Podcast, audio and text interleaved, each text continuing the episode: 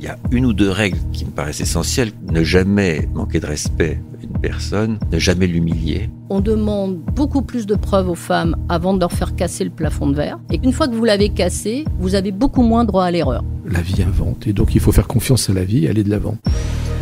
Sur Radio Classique, vous écoutez les chefs d'entreprise parler stratégie, investissement et résultats financiers. Mais pour vraiment les comprendre, il faut aussi connaître leur parcours, savoir quels sont les grands événements qui les ont marqués et ceux auxquels ils ont participé. C'est ce que ces femmes et ces hommes viennent raconter dans ce podcast. Je suis Céline Cajoulis et vous écoutez la saison 2 de Secrets de dirigeants. Dans cette série d'entretiens, je tenais absolument à vous faire découvrir un banquier.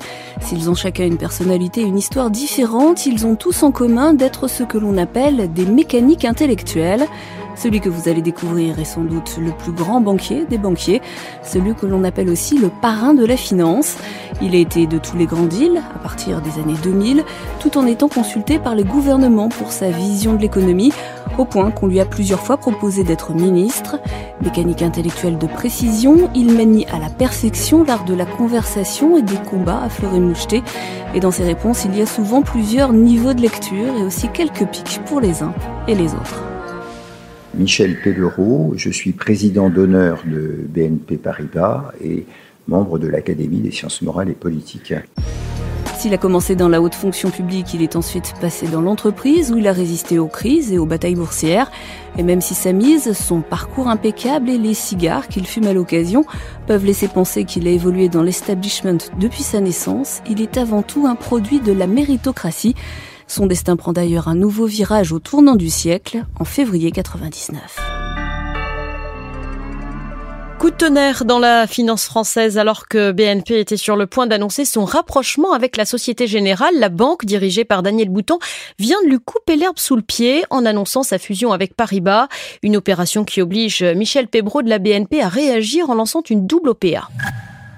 Je suis conscient que l'opération la plus créative de valeur, c'est le rapprochement de la Société Générale et de la BNP, et que donc il est souhaitable de proposer aux actionnaires une opération qui inclut cela. Compte tenu du fait que, à ce moment-là, la Société Générale a déjà fait une offre sur Paribas, il faut que euh, je me demande si je ne suis pas obligé de faire une offre qui inclut les, les deux.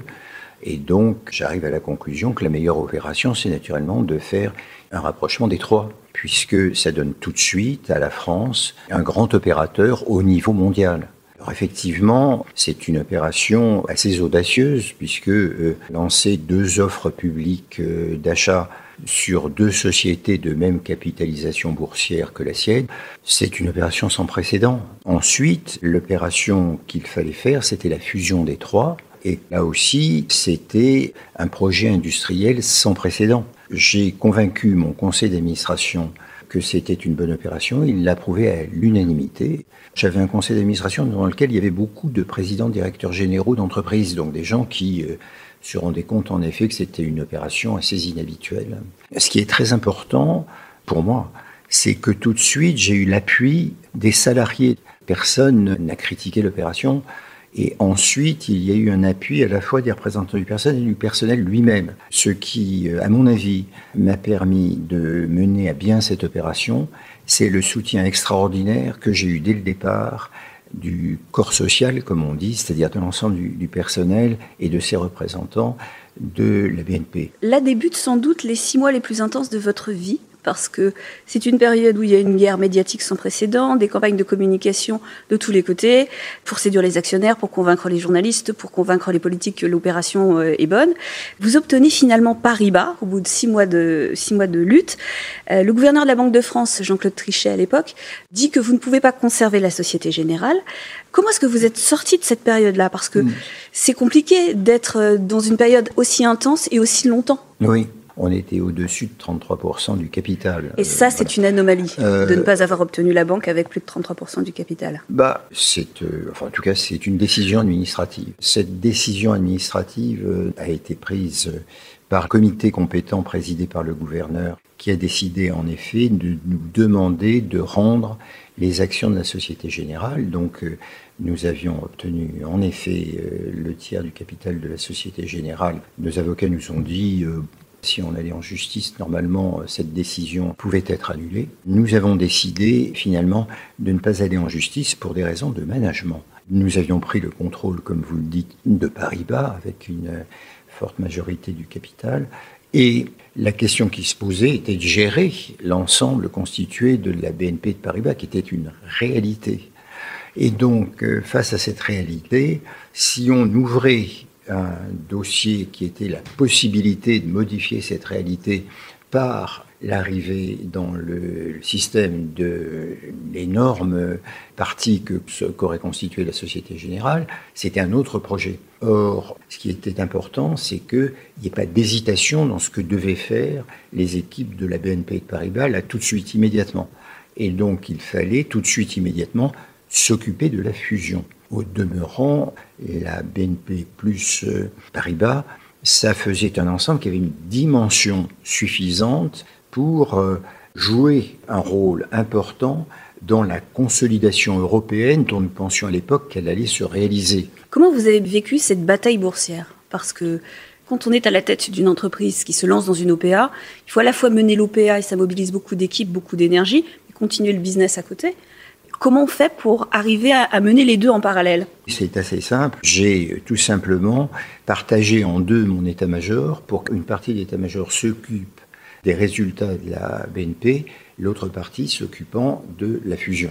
Et donc toute la banque a vécu une vie normale sous la direction d'une partie de l'état-major seulement. Et c'était très important pour nous puisque la valeur qui comptait dans l'acquisition de la Société Générale et de Paribas, c'était la valeur de l'action de la BNP, puisqu'on faisait des échanges d'actions. Donc il était indispensable que nous ayons des résultats qui soient à la mesure de, ce combat. Alors ça l'était d'autant plus que la Société Générale avait décidé, et Paribas avait décidé, de faire des comptes trimestriels en 1999. Auparavant, toutes les banques publiaient seulement des comptes semestriels. Donc il fallait que nos comptes trimestriels confirment ce qu'avaient fait nos comptes de l'année 1998, c'est-à-dire soient meilleurs en rentabilité que ceux de la Société Générale et de Paribas. Ça a été le cas. La BNP a continué à être gérée exactement comme si rien ne se passait, puisque nous avons confirmé la qualité de nos résultats au premier trimestre. C'est excitant, une fusion? La fusion, c'est formidable. Le résultat des offres a été annoncé par euh, le gouverneur de la Banque de France, là, au matin d'une nuit de réflexion de la commission.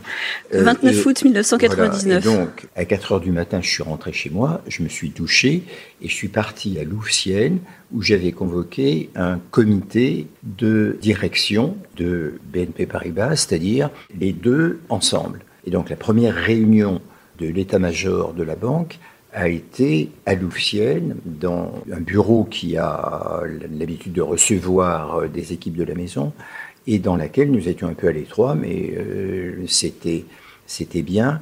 Et j'y ai annoncé notre programme. Un programme six jours, six semaines, six mois. Six jours pour désigner le comité exécutif de la nouvelle banque. Six semaines pour euh, définir les personnes qui allaient diriger tous les groupes de travail de la fusion et euh, six mois pour euh, terminer euh, les actes de la fusion. La deuxième indication, c'est que on ferait un projet dans lequel une fusion d'ego, c'est-à-dire que on fera en sorte qu'il y ait un bon équilibre entre les responsabilités des gens venus d'une banque et de l'autre, et que ce serait aussi fondé sur l'équité, c'est-à-dire qu'on tiendrait compte exclusivement des qualités des uns et des autres, ce que nous avons fait très scrupuleusement ensuite le comité exécutif était composé pour moitié de gens venus de Paribas, pour moitié de gens venus de la BNP. Et pour le reste, personne n'a critiqué euh, les décisions que nous avons prises. Il y avait dans cette fusion un homme important qui était le président du conseil de surveillance de Paribas, euh, qui, euh, je lui ai demandé de rester naturellement. Il est resté, il, occupait d'ailleurs bureau, le bureau à côté de celui-ci. Et je lui avais dit, si euh, vous avez une rumeur selon laquelle il y a des problèmes d'équité qui se posent dans la fusion, signalez-le moi. Les choses se sont bien passées globalement. Il n'y a pas eu, je crois, d'erreur euh, magistrale euh, de choix de personne. Avec ce succès, vous créez l'une des premières banques européennes. vous obtenez, vous, à titre personnel, beaucoup de récompenses de financier de l'année, de manager, stratège de l'année. On vous reconnaît comme un banquier d'exception qui a fait une opération risquée, qui a réussi Pourtant, il y a eu des moments dans votre carrière où ça a été peut-être un peu moins évident. Quelle place vous pensez que ce que vous n'avez pas toujours réussi avant a eu ensuite dans votre réussite? Les réussites d'opération euh, dépendent fondamentalement euh, non pas seulement de soi, mais aussi des autres. Voilà. Et donc, euh, ma politique a toujours été qu'il fallait étudier les, différentes opportunités qui se présentaient, et euh, ne s'avancer que sur celles pour lesquelles on estimait que euh, ça en valait la peine et que véritablement ça faisait progresser euh, l'équipe, la société que l'on dirige. Et donc j'ai écarté un certain nombre d'opérations pour lesquelles d'autres sont intervenus. et, comme cela, à l'époque, certains ont pu penser que c'était des échecs pour la BNP. Ce n'est pas le cas. Nous ne voulions pas du crédit du Nord, euh, voilà. Euh, au prix auquel il a été vendu, nous ne voulions pas du CIC, voilà. Euh, ce n'était pas des problèmes. L'opération la plus importante qu'on ait évoquée comme un éventuel échec, c'était l'opération de Suez, pour laquelle les choses étaient assez simples. Nous étions très intéressés par, par Suez, mais nous avions un actionnaire très important qui était l'UAP et qui était également intéressé par Suez. Donc euh, le dirigeant de l'UAP a dit que si on devait faire quelque chose avec Suez, il fallait quelque chose qui implique l'UAP. Voilà. donc euh, euh, c'est un projet à trois, à nouveau, mais cette fois-ci avec un assureur, ce qui complique un peu les choses, et puis deux banquiers. Et à la fin, le, président de l'UAP a renoncé à son projet. Il, il, participait à une assemblée générale de Suez à laquelle il n'a pas évoqué euh, ni ce projet, ni les critiques qu'il avait euh, vis-à-vis du management de Suez. Donc l'opération a disparu. Ça n'a rien à voir avec un échec. Euh, c'est une, une opération qui était intelligente. Elle était pour la BNP, elle était de même nature que Paribas, c'est-à-dire le Suez était aussi une compagnie financière, également avec des fonds propres un peu plus limité que Paribas parce que euh, on était dans une phase dans laquelle euh, Suez avait des difficultés avec des filiales bancaires justement, mais c'était une opération qui aurait été de même nature sur le plan industriel que ce que nous avons fait quelques années après avec Paribas. Quelques années après avoir réussi BNP Paribas, vous choisissez un successeur, Baudouin Pro. Comment on fait pour choisir un bon successeur? Ah ben il faut le préparer d'une part, et il faut d'autre part le mettre en place dans des conditions euh, satisfaisantes. Donc, le préparer, ça a été simple. Il y avait plusieurs personnes qui, à l'époque, auraient pu me succéder. Il y avait Georges de Courcelles, il y avait Vivien Lévy-Garbois, qui étaient également euh, des personnalités qui avaient distingué mon prédécesseur, René Toba, et que de ce fait, j'avais, euh, constatant leur qualité, moi aussi distingué. Et je leur avais dit, ma foi, que l'un de trois pouvait parfaitement un jour me succéder. Et puis la vie euh, a évolué à l'intérieur de la société et nous avons eu euh, cette offre publique au cours de laquelle Vivien Lévy-Garbois et Georges de Courcelles étaient les deux euh, membres de, du petit état-major du comité exécutif avec le directeur des ressources humaines bien sûr qui se sont occupés de la vie courante de la maison. Ils ont bien travaillé puisque on a les résultats étaient là. Les résultats étaient là. Et Baudouin Pro était avec moi sur les offres publiques. Sur les offres publiques, il a pris euh, lui-même un certain nombre de responsabilités importantes, puisqu'en gros, il devait tenir le même euh, discours que moi, euh, ce qui signifie que il prenait la responsabilité, lui aussi, opérationnelle du succès de l'opération. voilà, et dans cette période, je dirais que je l'avais, j'étais conduit à lui parler beaucoup de, des problèmes généraux, ce que j'ai continué d'ailleurs à faire ensuite, c'est-à-dire je le préparais à la réflexion sur quelles sont les questions dans l'environnement dont on doit se préoccuper quand on dirige une banque et euh, quelles sont, quelle est la façon dont on choisit les, les personnes, sur comment est-ce qu'on fait jouer le mérite dans le choix des personnes. En plus, il était s'occupait du réseau France. Lui, les deux autres s'occupaient de la banque de financement et d'investissement. Et donc, euh, il était euh, bien intégré à l'intérieur de la banque.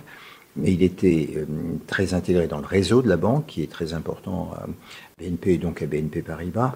Et par ailleurs, c'est celui avec lequel j'étais le plus en relation depuis ces offres publiques. Et donc, euh, je l'ai choisi en expliquant mon choix naturellement. Et ce choix n'a pas posé de problème à la maison, qu'il a très bien accepté. Il a été un très bon euh, directeur général de la maison, puisque c'est lui qui a euh, qui était directeur général lorsqu'on a pris le contrôle de, de, BNL et de Fortis. Donc les deux opérations qui étaient rendues possibles par BNP Paribas et qui ont donné cette fois-ci une dimension euh, géographique européenne à BNP Paribas, qui avait déjà la dimension européenne de son seul fait, mais euh, auquel cette opération complémentaire a donné à la fois une dimension et un élan euh, supplémentaire. Pendant 15 ans, vous avez été un très haut fonctionnaire de l'État. Mmh. Pendant presque 30 ans, vous avez été banquier. Ce sont deux métiers différents. Comment est-ce qu'on change de logiciel passer de grand serviteur de l'État à grand serviteur de, de l'entreprise dans laquelle on est. Il faut faire une conversion professionnelle. La raison pour laquelle j'ai quitté l'État à ce moment-là, c'était d'une part que la politique économique conduite n'était pas tout à fait en ligne avec ce que je crois euh, souhaitable. J'avais été directeur de cabinet de René Monory et vous savez que j'avais libéré tous les prix. Euh, René Monory, pardon, avait libéré tous les prix lorsque j'étais son directeur de cabinet. J'étais plutôt d'un esprit économie de marché. Or, il y avait une loi de planification nouvelle. Avec l'élection de François Mitterrand, les choses changent. Oui, c'est ça. Donc, j'ai quitté l'État pour cette raison, mais j'ai fait, je savais qu'il fallait faire une conversion professionnelle, et j'ai pensé que 40 ans, c'était un âge où on pouvait la faire. Donc, je l'ai faite. Et donc, je l'ai faite complètement, c'est-à-dire je suis rentré au Crédit commercial de France à la demande de, de son président, et bien que ce soit une banque nationalisée à l'époque, j'ai donc appris mon métier au Crédit commercial de France complètement j'ai appris mon métier avec les directeurs qui étaient là euh, et en le faisant pratiquement euh, sur le terrain. Donc là, je suis devenu banquier. Mais vraiment ça devait être passionnant. C'était passionnant, bien sûr. Ça a été une période de. Et je dois beaucoup aux équipes du CCF qui m'ont appris mon métier, oui, absolument. Et à côté de ça, vous avez enseigné à Sciences Po pendant 30 ans. Oui. Trois livres d'économie sur l'économie française. Oui. Ça a traumatisé des générations et des générations d'étudiants, vous le savez, ça? Écoutez, j'ai fait en effet trois manuels sur la politique économique de la France, mais je faisais un cours magistral qui durait trois heures chaque lundi, et il m'a conduit en effet à faire euh, trois ouvrages, mais je disais pour mon cours aux étudiants, les examens porteront sur euh, ce que j'ai, une des questions que j'ai évoquées euh, verbalement, d'une part, et d'autre part, les ouvrages que j'ai faits sont des ouvrages de référence auxquels vous pouvez vous référer si vous avez à traiter une question particulière, par exemple un exposé pour Sciences Po ou la préparation de l'école d'administration. Donc c'est plutôt un, document, c'était un gros document de référence dans lequel, quand on voulait approfondir une question, on pouvait le faire. Pourquoi l'enseignement? Vraiment pour une raison simple. Je suis un enfant de l'école de la République et elle m'a tout donné. Vous comprenez? J'ai eu des maîtresses et des maîtres quand j'étais euh, enfant et mes parents m'ont appris euh, que je devais leur obéir. Et donc j'ai appris énormément de et j'ai fait toute ma scolarité ensuite au lycée Buffon, puis euh, je suis passé au lycée Louis le Grand lorsque mon prof de matélème du lycée Buffon m'a dit qu'il fallait passer au lycée Louis le Grand et s'est occupé de mon inscription. Donc, puis ensuite, ça c'est l'école de la République. Ça vous conduit quand même à, alors, Polytechnique. Ben voilà, ensuite, si vous voulez, effectivement, je suis passé à l'école polytechnique, puis à l'école d'administration, où j'ai continué mes études, j'ai terminé mes études, j'ai fini euh, à 25 ans de terminer mes études à, la sortie de l'ENA, et j'avais la chance d'être rémunéré par l'État à la fois à l'école polytechnique et à l'école d'administration. Or, j'avais une famille, puisque je me suis marié jeune, à 20 ans, et j'avais un enfant, un garçon, et donc j'ai eu, si je puis dire, la capacité de voir l'État financer mes études. Donc j'ai trouvé que, ayant suivi l'école de la République jusqu'à 25 ans et pendant 5 ans en étant payé par l'État,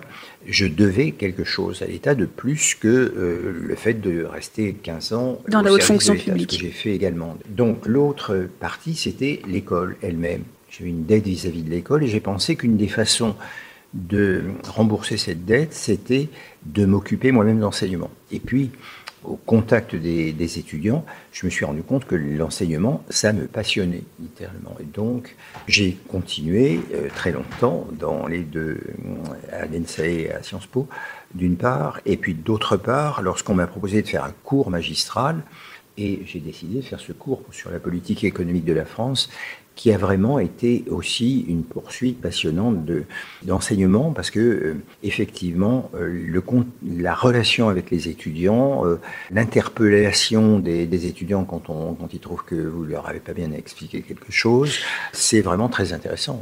on apprend beaucoup soi-même d'une part, mais surtout on a la capacité de découvrir les autres et à un âge qui est un âge merveilleux puisque c'est l'âge de l'apprentissage. Est-ce que vous auriez pu être seulement prof? Ça n'aurait pu être que dans des circonstances particulières. Je suis fondamentalement un entrepreneur et donc, euh, si vous voulez, j'ai besoin d'entreprendre. J'ai besoin d'entreprendre, c'est-à-dire d'avoir une responsabilité de quelque chose, d'une entreprise, et d'avoir pour cette responsabilité d'entreprise à définir une stratégie, d'avoir une vision, de définir une stratégie, de définir des principes de gestion et d'assurer la gestion. Pour tout cela, donc, de constituer une communauté d'hommes et de femmes et de euh, développer avec elles. Donc, tout ça n'existe pas dans l'enseignement. Alors, en revanche, ça peut exister dans certaines responsabilités euh, que sont les responsabilités d'universités, euh, de grandes écoles comme Sciences Po. Et j'ai pu constater en effet que certains responsables d'universités sont des entrepreneurs comme euh, s'ils étaient dans le secteur privé. Mmh. Richard Descoings était un homme comme cela, Alain Lancelot, auparavant à Sciences Po, était un homme comme cela, et puis à Toulouse School of Economics, dont je m'occupe aujourd'hui, Jean Tirole et Christian Gaulier sont deux entrepreneurs comme cela. Donc, si vous voulez, c'est possible en effet dans le l'appareil éducatif, d'avoir des responsabilités d'entreprise, mais ce sont, enfin, l'accès à ces responsabilités est délicat parce que euh, les principes qui conduisent à la sélection des, responsables sont plus compliqués dans, l'éducation que sur le plan purement politique où il y a une élection euh, ou sur le plan des entreprises où euh, il y a des actionnaires qui, à la fin de la journée, décident. Mais oui, c'est vrai, j'aurais été tenté d'être enseignant, oui. Mais la chose la plus surprenante chez Michel Pébro, c'est sa passion pour la science-fiction. C'est ce que je vous propose de découvrir dans le second épisode de ce podcast.